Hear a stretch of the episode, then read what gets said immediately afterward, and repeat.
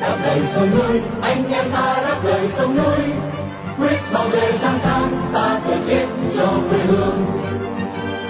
Đây là đài phát thanh Đáp Lời Sông Núi, tiếng nói của những người Việt tha thiết với tiền đồ tổ quốc và hạnh phúc của toàn dân, do lực lượng cứu quốc thực hiện, phát thanh mỗi ngày từ bảy giờ ba mươi đến tám giờ tối giờ Việt Nam, trên làn sóng ngắn chín nghìn sáu trăm bảy mươi kHz chu kỳ.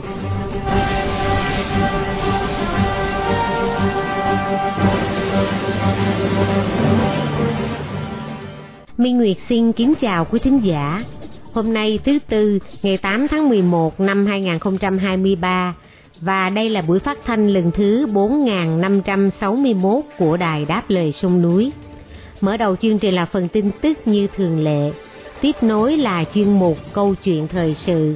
Hôm nay mời quý thính giả tiếp tục theo dõi câu chuyện của cựu đại úy công an Nguyễn Doãn Tú.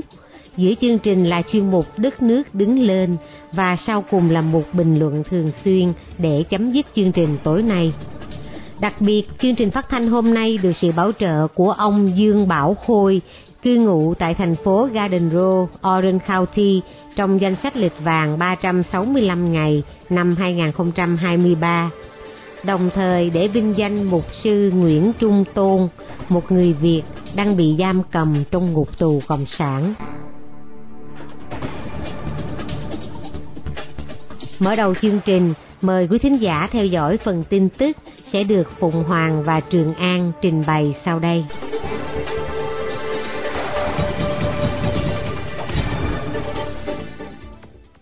Intel hủy bỏ kế hoạch mở rộng đầu tư ở Việt Nam.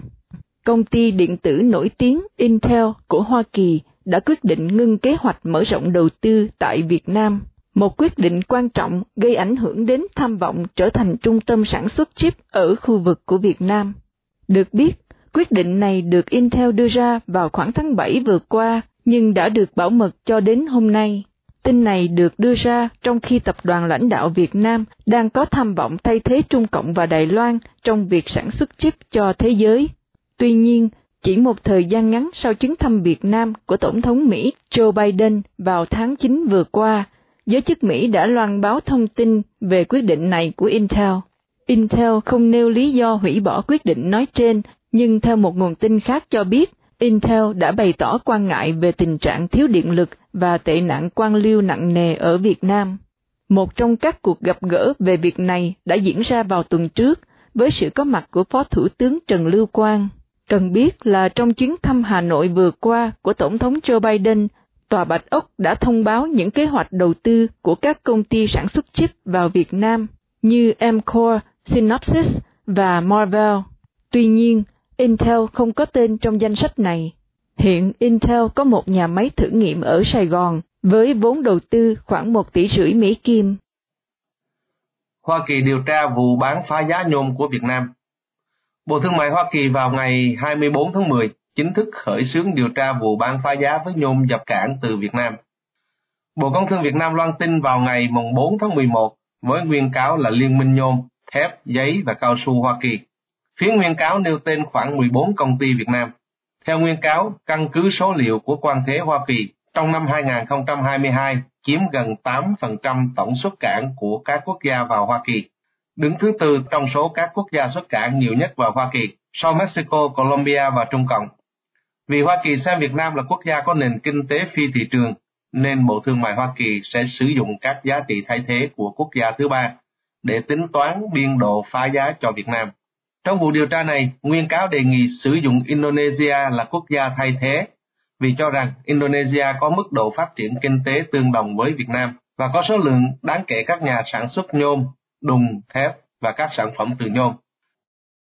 Đài Loan sẽ triển khai các tàu tuần tra lớn hơn đến Trường Sa. Lực lượng hải cảnh Đài Loan sẽ sớm triển khai các tàu tuần tra lớn hơn đến đảo Ba Bình thuộc quần đảo Trường Sa để nhấn mạnh đến chủ quyền của nước này tại khu vực Biển Đông. Ông Tsai Ming-yen, Tổng Giám đốc An ninh Quốc gia, đã đưa ra tuyên bố trên khi được yêu cầu xác nhận một báo cáo của báo chí địa phương cho thấy các chiến hạm Mỹ và Trung Cộng đều bị phát giác gần hòn đảo do Đài Loan kiểm soát ở quần đảo Trường Sa vào đầu tháng này. Đảo Ba Bình, hay đảo Thái Bình theo tên Đài Loan là hòn đảo tự nhiên lớn nhất trong quần đảo Trường Sa, nằm cách hải cảng Cao Hùng một nghìn sáu trăm cây số về phía Tây Nam. Theo thông cáo của hạm đội bảy Hoa Kỳ, khu trục hạm Dewey vừa hoàn thành sứ mạng tự do hàng hải gần quần đảo Trường Sa vào thứ Sáu tuần trước. Trong khi đó, phía Trung Cộng loan tin là một chiến hạm Trung Cộng cũng đã di chuyển gần đảo Ba Bình vào ngày ba tháng mười một.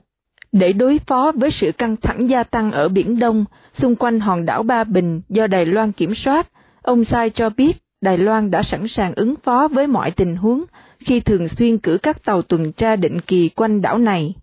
Ông Tsai cũng cho biết là hải cảnh Đài Loan sẽ dần dần đưa các tàu tuần tra lớn hơn đến hoạt động tại khu vực này. Cần biết là hiện có khoảng hai trăm hải cảnh Đài Loan đồn trú ở đảo Ba Bình do thủy quân lục chiến huấn luyện và các cuộc tập trận cũng được tổ chức thường xuyên. Cuộc bầu cử tổng thống Ukraine được dời đến năm sau. Tổng thống Ukraine Vladimir Zelensky vào hôm ngày sáu tháng mười một tuyên bố sẽ hoãn cuộc bầu cử tổng thống dự trù được tổ chức vào tháng ba năm hai nghìn không trăm hai mươi tư, với lý do các cuộc giao tranh vẫn diễn ra dữ dội giữa Ukraine và Nga. Ông Zelensky cho biết là đất nước Ukraine đang phải gồng mình chiến đấu với quân Nga, dân chúng Ukraine đang lệ thuộc vào điều này, chứ không phải là lúc tổ chức bầu cử. Ông kêu gọi người dân phải đoàn kết, không để bị chia rẽ và không bị phân tán bởi những cuộc tranh luận vô ích. Tuy nhiên, chính phủ Ukraine hiện đang khó xử vì các đồng minh phương Tây, đặc biệt là Hoa Kỳ, kêu gọi Ukraine tổ chức các cuộc bầu cử dân chủ. Mặc dù gần hai mươi phần trăm lãnh thổ nước này đang bị Nga chiếm đóng và hàng triệu người Ukraine đang tị nạn ở nước ngoài. Ngoài ra, Ukraine cũng phải sửa đổi luật pháp nếu muốn tổ chức cuộc bỏ phiếu trong tình trạng thiết quân luật. Về tình hình chiến sự, Tổng thống Zelensky cho biết quân đội Ukraine đã phá hủy hoàn toàn khinh hạm Asko, một chiến hạm quan trọng của hải quân Nga, tại xưởng đóng tàu Kursk ở bán đảo Crimea. Trong khi đó, người dân Ukraine đang chuẩn bị cho một mùa đông khắc nghiệt và phải chống trả những cuộc oanh kích dồn dập của quân đội Nga. Họ đang nỗ lực mua máy phát điện để chống bị cắt điện. Về phía chính phủ, vào năm ngoái họ đã thiết lập khoảng bốn nghìn địa điểm an toàn trên toàn quốc. Tại những địa điểm này, người dân có thể sưởi ấm, nạp điện vào các thiết bị và sử dụng mạng lưới Internet.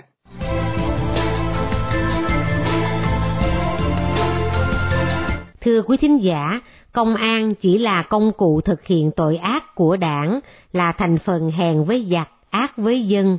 Đó là lời thú nhận cay đắng của cựu đại úy công an Nguyễn Doãn Tú. Chỉ vì tố cáo những tội ác của đại tá, giám thị trại giam Lê Bá Thụy, cũng như những tiêu cực trong ngành công an, mà ông Tú từ một quản giáo trở thành một tù nhân. Mời quý thính giả nghe cuộc trò chuyện của chúng tôi với nhân vật đặc biệt này để hiểu thêm về câu chuyện của ông. Đặc biệt, để hiểu thêm về tội ác, thủ đoạn, bản chất của chế độ, của ngành công an do chính người trong cuộc tiết lộ. Trong cuộc trò chuyện hôm nay, cựu đại úy công an Nguyễn Doãn Tú cho biết lý do tại sao anh và bạn anh, cựu đại úy công an Lê Chí Thành, phải bị bắt giam. Minh Nguyệt xin mời anh Quang Nam.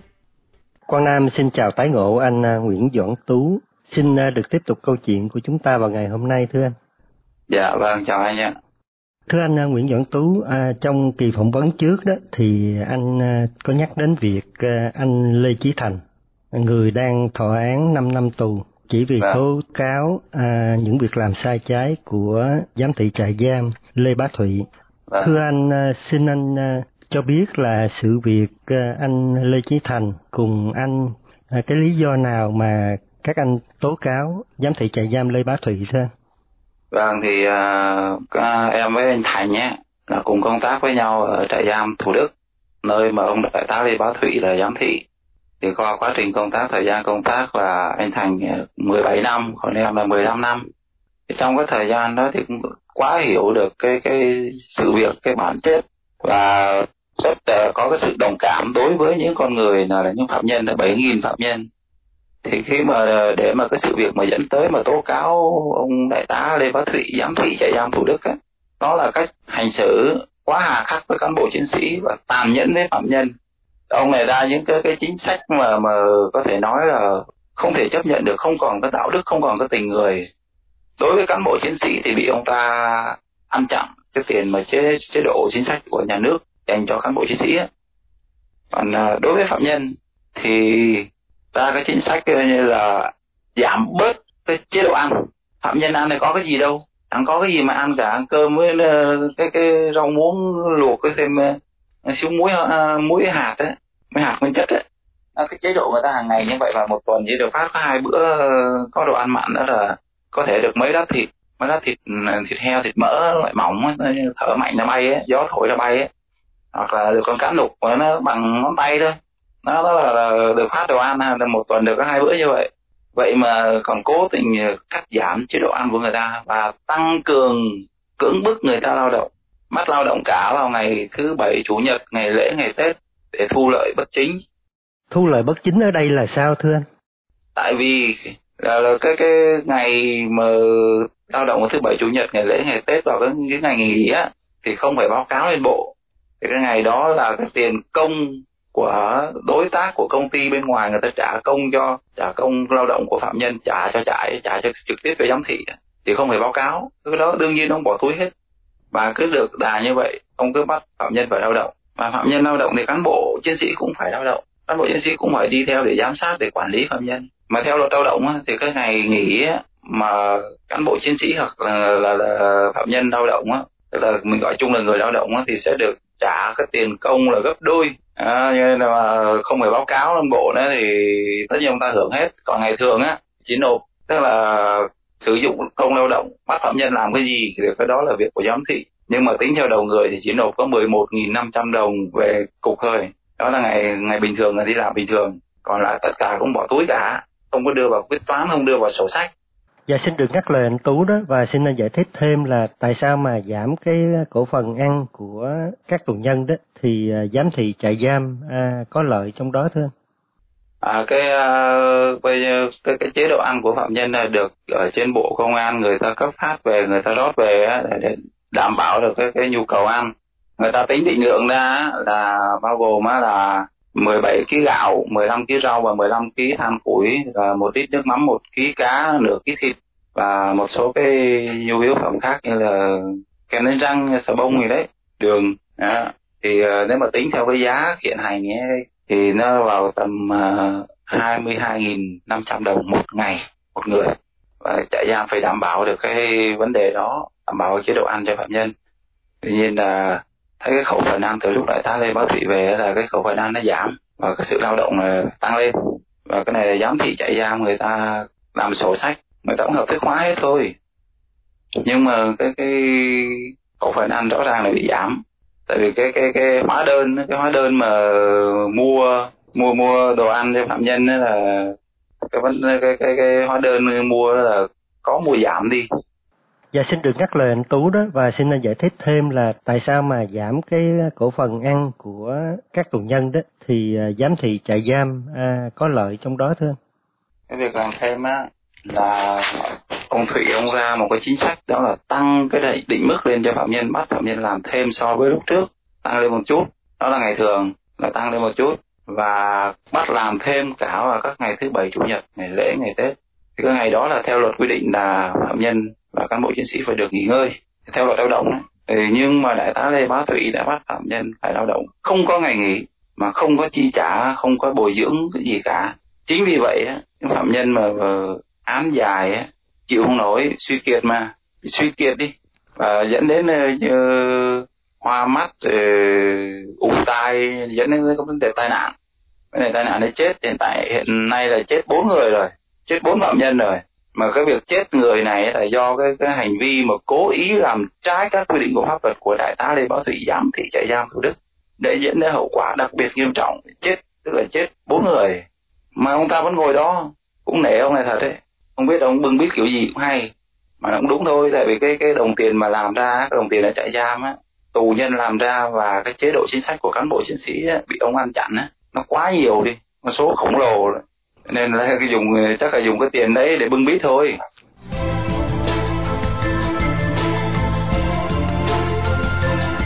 Thưa quý thính giả, mời quý thính giả tiếp tục theo dõi câu chuyện với cựu đại úy công an Nguyễn Doãn Tú vào chương trình phát thanh ngày mai. Xin cảm ơn quý vị.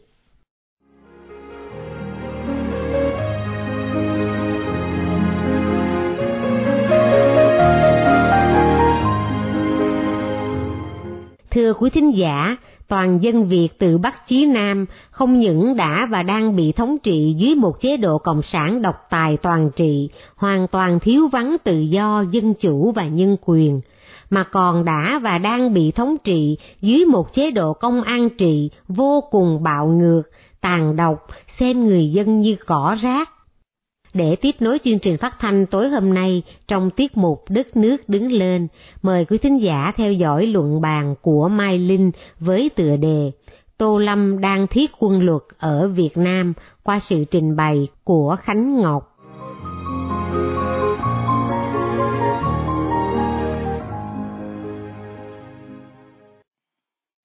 Tô Lâm đang thiết quân luật ở Việt Nam. Từ ngày một tháng tám năm hai nghìn không trăm lẻ ba, chức danh trưởng công an xã, phường, thị trấn, sau đây gọi tắt là xã, sẽ không còn nằm trong biên chế công chức cấp xã, thay vào đó là công an chính quy trực tiếp đến thay thế. Cơ cấu lãnh đạo công an cấp xã mới bao gồm trưởng công an xã, từ hai đến ba cấp phó và một viên thường trực. Mọi hoạt động của công an xã đặt dưới sự chỉ huy trực tiếp của trưởng công an huyện, quận, thị xã, thành phố trực thuộc tỉnh, thay vì trước đây là cơ quan trực thuộc Ủy ban Nhân dân xã. Đây là sự kiện mang tính bước ngoặt lịch sử của chế độ Cộng sản cầm quyền hơn bảy mươi tám năm qua mà các phương tiện truyền thông của chế độ đang im ắng đến ngạc nhiên. Nguyên nhân gì dẫn đến việc Tô Lâm thẳng tay tước chức danh quan trọng của chính quyền cấp xã trên phạm vi toàn quốc về tay mình? Có thể khái quát một số nguyên nhân chủ yếu về khách quan và chủ quan sau đây. Theo số liệu được công bố, tính đến tháng tư năm hai nghìn không trăm hai mươi ba, cả nước có mười nghìn năm trăm chín mươi tám đơn vị hành chính cấp xã, trong đó có sáu trăm mười bốn thị trấn, một nghìn bảy trăm ba mươi bảy phường, tám nghìn hai trăm bốn mươi bảy xã. Chính quyền cấp xã là đơn vị hành chính trực tiếp quản lý xã hội, tức quản lý dân, nắm được mọi biến động trong dân, xử lý kịp thời những biến cố ngay tại cơ sở, ngăn chặn sự lây lan trên diện rộng. Với ý nghĩa đó, tăng cường lực lượng công an chính quy về xã để trực tiếp quản lý dân chúng và trấn áp kịp thời những phát sinh khó lường, hòng duy trì sự sống của chế độ, là việc làm cấp thiết của giới cầm quyền Hà Nội trong tình hình hiện nay. Thời đại thông tin bùng nổ, vũ khí sắc bén đang tổng công kích vào sào huyệt của chế độ độc tài, ngày cáo chung chỉ còn trong gang tấc. Tăng cường đàn áp là tư duy và tầm nhìn của những tên cầm quyền trong chế độ độc tài khi bước vào thời kỳ mạt vận. Công bằng mà nói, lực lượng công an xã không chính quy, không có nghiệp vụ tinh thông, do không qua đào tạo bài bản nên rất hạn chế trong việc xử lý những phát sinh trong dân chúng, nhất là việc trấn áp đối với dân. Mặt khác, do người sở tại được đảng, chính quyền xã tiến cử nên có những quan hệ thân tộc họ hàng láng giềng với dân địa phương, bởi thế rất hạn chế trong mọi tình huống xử lý với người dân cùng làng xã. Trong khi công an chính quy được điều động từ nơi khác đến, sẵn sàng thẳng tay đàn áp người dân mà không một chút ngần ngại, nếu có dấu hiệu dân chúng hận thù lập tức được điều động đi nơi khác lánh nạn. Thời đại mạng xã hội trỗi dậy, nền văn hóa văn minh đang lan tỏa trên khắp thế gian, không có bất kỳ cách nào ngăn cản nổi. Tăng cường đàn áp, uy hiếp dân chúng là cách xưa nay vẫn thấy ở bất cứ quốc gia nào có thể chế độc tài khi bước vào thời kỳ mạt vận. Đó là những lý do có yếu tố khách quan mà giới cầm quyền Hà Nội đang hoảng sợ và chấp nhận thiết quân luật trên phạm vi toàn quốc theo chủ xướng của Tô Lâm. Nhưng thực tế bản chất bên trong của nó là ý chí chủ quan của tên độc tài Tô Lâm và đồng bọn hòng thâu tóm quyền lực về tay mình.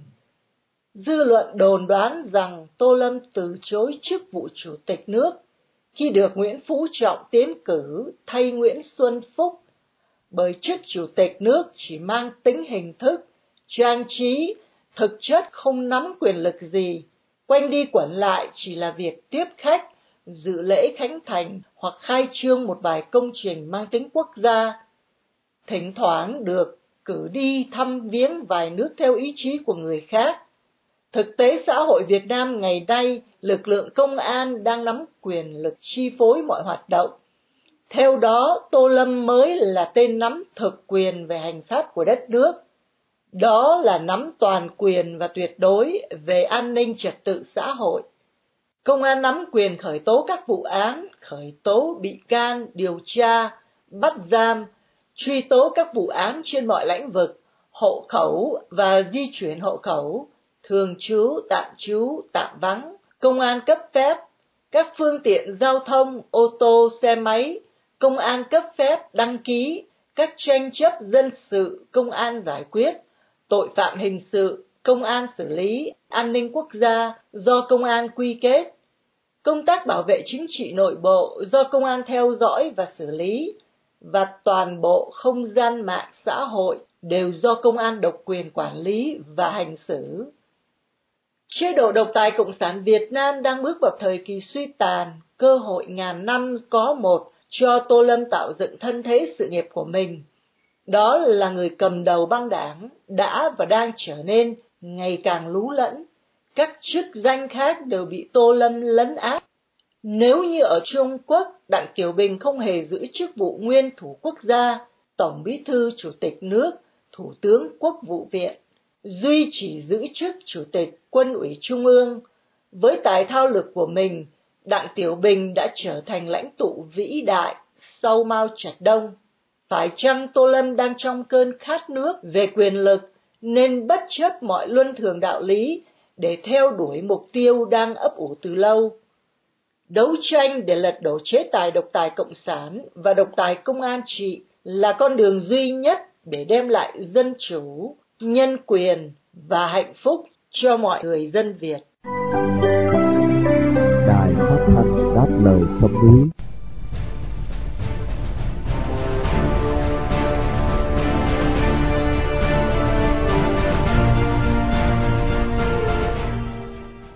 Thưa quý thính giả, với sự đăng quang của tân hoàng đế Trung Quốc Tập Cận Bình, sông Hoàng Hà thực sự đã chảy ngược và Cộng sản Trung Quốc đang lao dốc trên đà suy thoái. Mời quý thính giả nghe phần bình luận của Hiếu Chân với tựa đề Trung Quốc, Hoàng Hà chảy ngược sẽ được Vân Khanh trình bày để kết thúc chương trình phát thanh của Đài Đáp Lời Sông Núi tối hôm nay.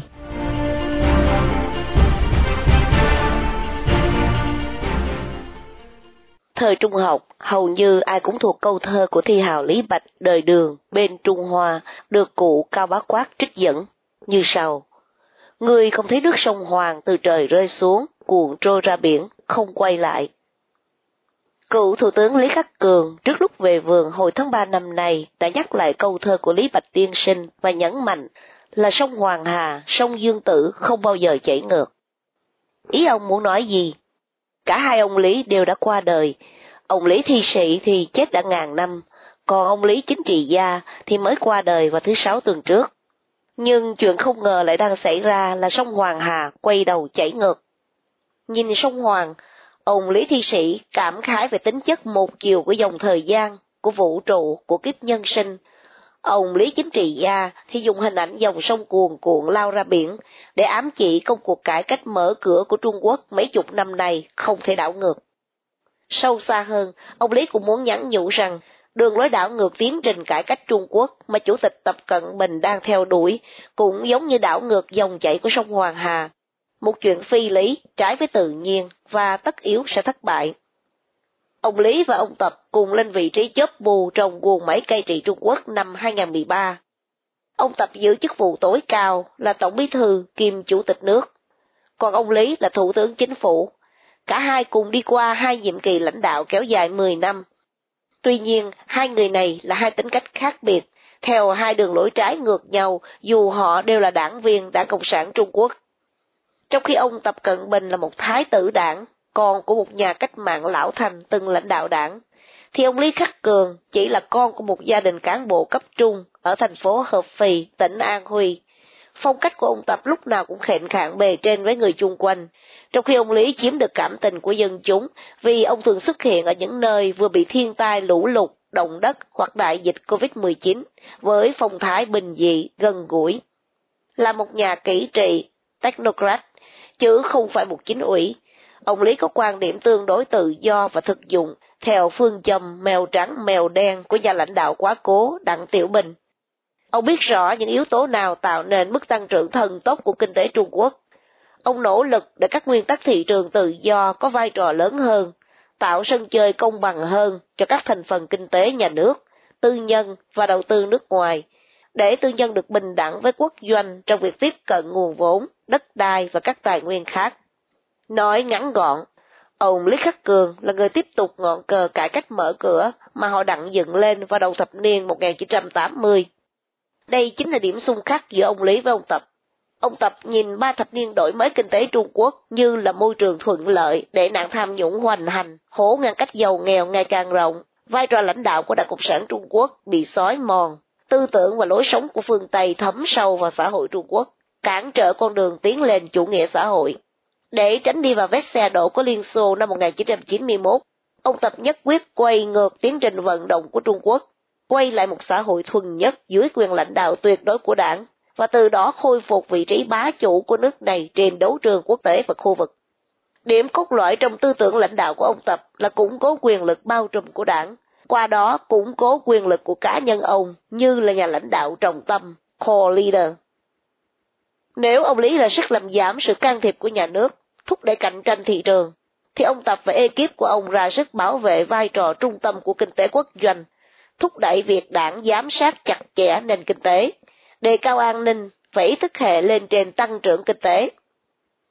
Nếu ông Lý cố gắng duy trì cánh cửa mở với Hoa Kỳ và phương Tây là điều kiện cốt tử để Trung Quốc đạt được tăng trưởng kinh tế, thì ông Tập chọn đối đầu với Hoa Kỳ để thay đổi trật tự thế giới, trong đó Trung Quốc là trung tâm. Nếu ông Lý muốn phát triển thị trường trong nước, kích thích tiêu dùng nội địa, thì ông Tập đem tiền ra nước ngoài thực hiện đại dự án vành đai và con đường để bành trướng ảnh hưởng chính trị qua ngoại giao bẫy nợ. Trong khi ông Tập hoan hoan ca ngợi công cuộc xóa đói giảm nghèo đã đưa một tỷ người Trung Quốc ra khỏi nghèo đói, thì ông Lý thành thực thú nhận là đất nước ông vẫn còn hơn sáu trăm triệu người sống dưới mức một trăm năm mươi Mỹ Kim mỗi tháng. Và trên hết, nếu ông Lý tập trung thúc đẩy tăng trưởng kinh tế, thì ông Tập chú trọng nhiều hơn tới an ninh chính trị, mở rộng và củng cố sự kiểm soát của Đảng trong toàn xã hội, dù có phải hy sinh tăng trưởng. Nói ngắn gọn và hình tượng, nếu ông Lý là hậu duệ của ông Đặng, thì ông Tập là kẻ nối nghiệp của ông Mao. Và trong cuộc tranh đua giữa hai đường lối thì ông Lý thua trắng, chấm dứt sự nghiệp chính trị vào tháng ba và chấm dứt cuộc đời vào thứ Sáu tuần trước. Công cuộc cải cách, mở cửa Trung Quốc, chủ yếu về kinh tế, cũng đang theo ông xuống mồ. Cựu Tổng bí thư Hồ Cẩm Đào bị sốc nách lôi ra khỏi đại hội Đảng, các nhà kỹ trị bị loại khỏi cơ cấu lãnh đạo, ông Lý Khắc Cường lên bàn thờ. Con đường cải cách của Trung Quốc đã thực sự kết thúc. Sông Hoàng Hà đã bắt đầu chảy ngược. Đừng hy vọng là Trung Quốc sẽ tiếp tục mở cửa thân thiện với thế giới. Một viễn ảnh không mấy sáng sủa đang chờ đợi ở phía trước.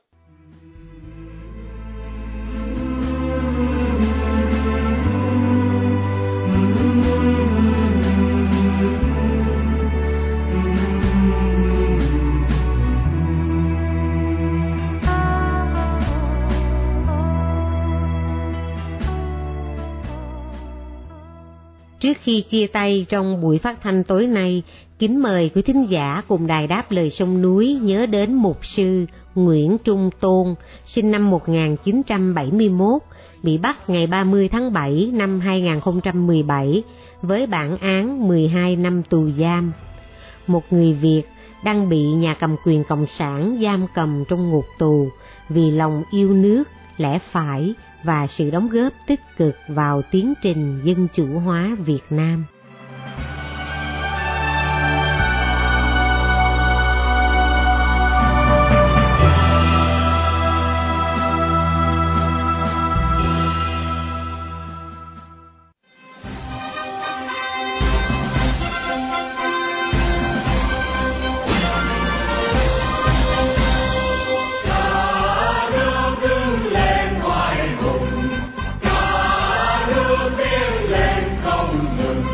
ngàn dân thương nhau, lời thề ghi bằng máu. Quật cường đi tranh đấu, đuổi quân tàu. Chương trình phát thanh Đáp Lời Sông Núi hôm nay đến đây là chấm dứt. Hẹn gặp lại quý thính giả trong chương trình tối mai vào lúc bảy giờ ba mươi. Mọi ý kiến và thắc mắc xin liên lạc với ban biên tập của Đài Phát thanh Đáp Lời Sông Núi tại địa chỉ liên lạc chấm đáp lời sông núi viết tắt a còng gmail chấm com hoặc địa chỉ tại Hoa Kỳ Radio Đáp Lời Sông Núi pê ô Box sáu một hai tám tám hai San Jose, California chín năm một sáu một, điện thoại bốn không tám sáu sáu ba chín tám sáu không. Cảm ơn quý thính giả đã theo dõi chương trình. Chúc quý vị một đêm thật bình an. Xin mến chào tạm biệt. Vì tình yêu non sông, vì tình